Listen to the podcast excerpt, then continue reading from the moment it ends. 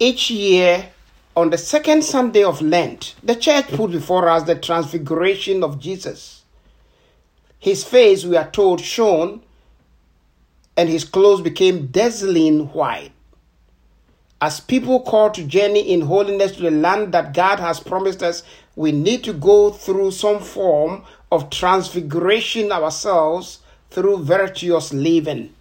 In the first reading, God invites Abram, who later became Abraham, to an extreme act of trust, to leave his country, to leave his kindred, and to leave his father's house to the land that God will show him. Among the ancient tribal people, kinship relations held a paramount significance. One would lay down life itself for any blood relative in one's clan. Thus, the call to leave his kindred implied a sacrifice of tremendous importance.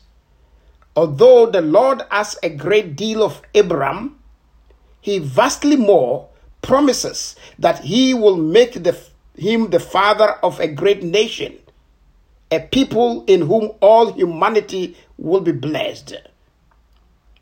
Abraham set off for the journey with faith in God's promise as his only compass. Even today, this command to leave his comfort and security to migrate to an unknown land could not be called easy to fulfillment. But in days of Abraham, to leave one's tribe and one's relatives was to risk one's life. Abraham's response to God touches us with his boldness and vulnerability. Even though he did not know where he would end up, he trusted that God would be with him.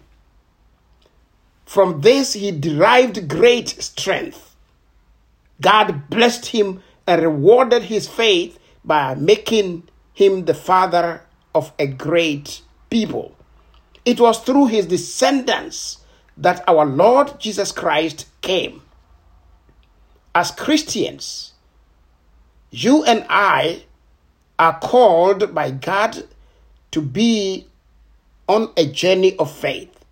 As God called the pagan Abram to leave his idol worshipping family, kinsmen, and country, he calls us to move away from the idols we have sought as our securities to move out of where we are now, not necessarily into a new location, but into a new vision, into a new value, and a new way of living. Dearly beloved, if you read the text critically, you realize that the father of Abraham set off with his two sons from Ur of the Chaldeans on his way to Canaan. But he stopped somewhere along the way. Why? Because probably he felt comfort over there and decided to stay there. The intention, the purpose of the journey was thwarted, and therefore the journey was aborted prematurely. So when the Lord called Abraham, he called Abraham to continue the family's journey. And the Lord did not want the family to be an obstacle to his response to God, so that he will also become a failure as his father, Nahor, and the rest of the family. So the Lord is asking him in the same way that he's asking me and you to set up on a journey to the land that He, the Lord, is going to show us. In this season of Lent, we are asked to leave the places in our lives where God is not at home, the places of selfishness, the places of evil, and the places of sin. To embark on this journey, we need to be equipped with courage and faith in the Lord who has called us.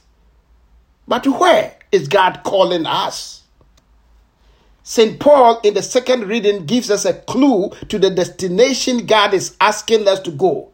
He writes to Timothy God has called us to be holy. Holiness, therefore, is the land God wants us to reach. We are called to follow Jesus and to become ever more like Him in the way we think, to be ever more like Him in the way we speak, to be ever more like Him in the way we relate with other people. God is asking us to leave our selfish ways and take on Christ's way of life.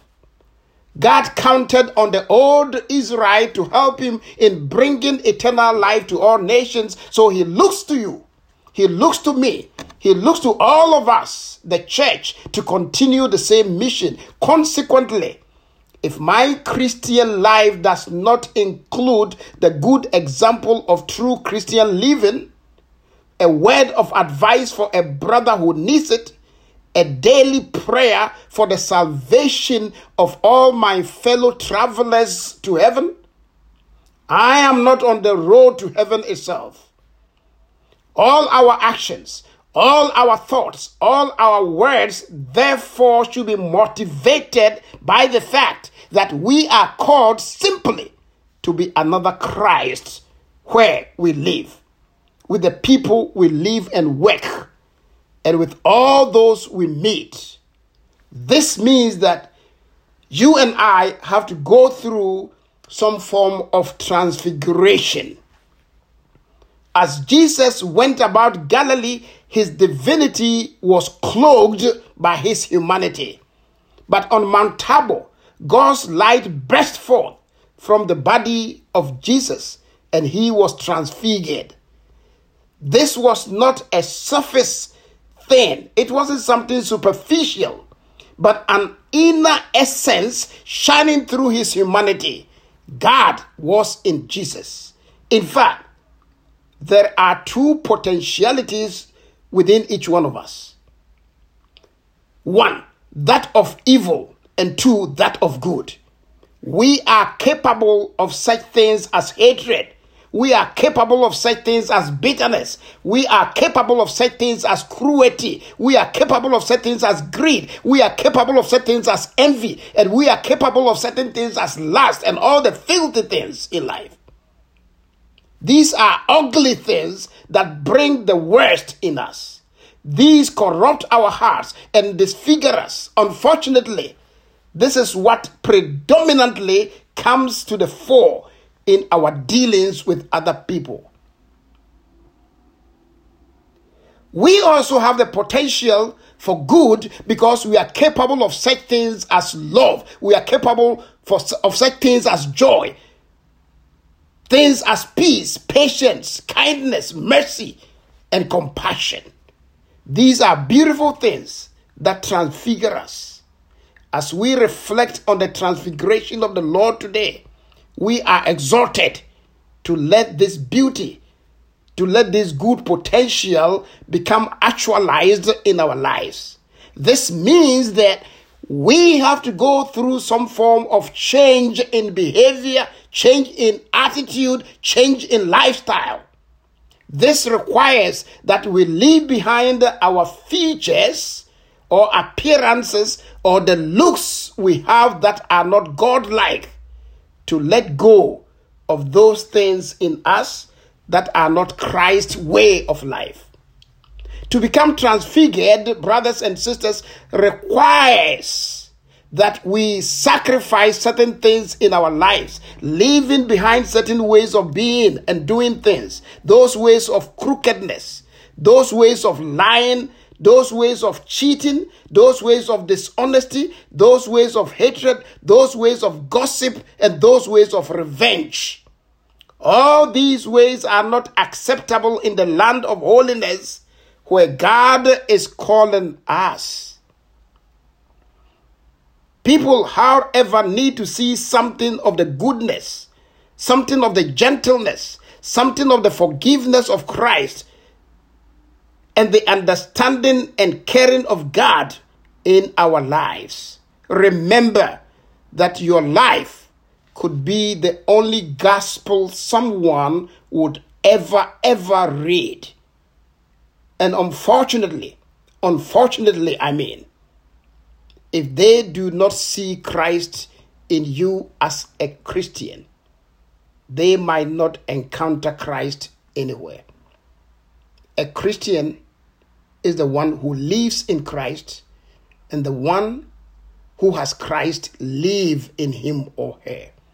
And therefore, the manifestation of Christ in the world should be the image that we portray. So, our life genuinely could be the greatest gospel. It's not what we preach, but it is what we live out. Christianity is not so much a religion of intellectual gymnastics. It's not a religion of intellectual creed. It is a religion of faith, belief that is practiced. It is a way of life. It is manifesting the life of Christ in the world. Dearly beloved, let us pray in this Eucharistic liturgy that through our communion with Christ in the Eucharist, through our communion with Christ in His Word, we may also be transfigured so as to radiate the radiance and beauty of Christ in the world. Remember, we are what we eat.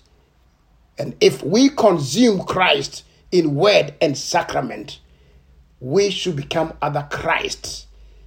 And to become other Christ means that we need to be transfigured in the world.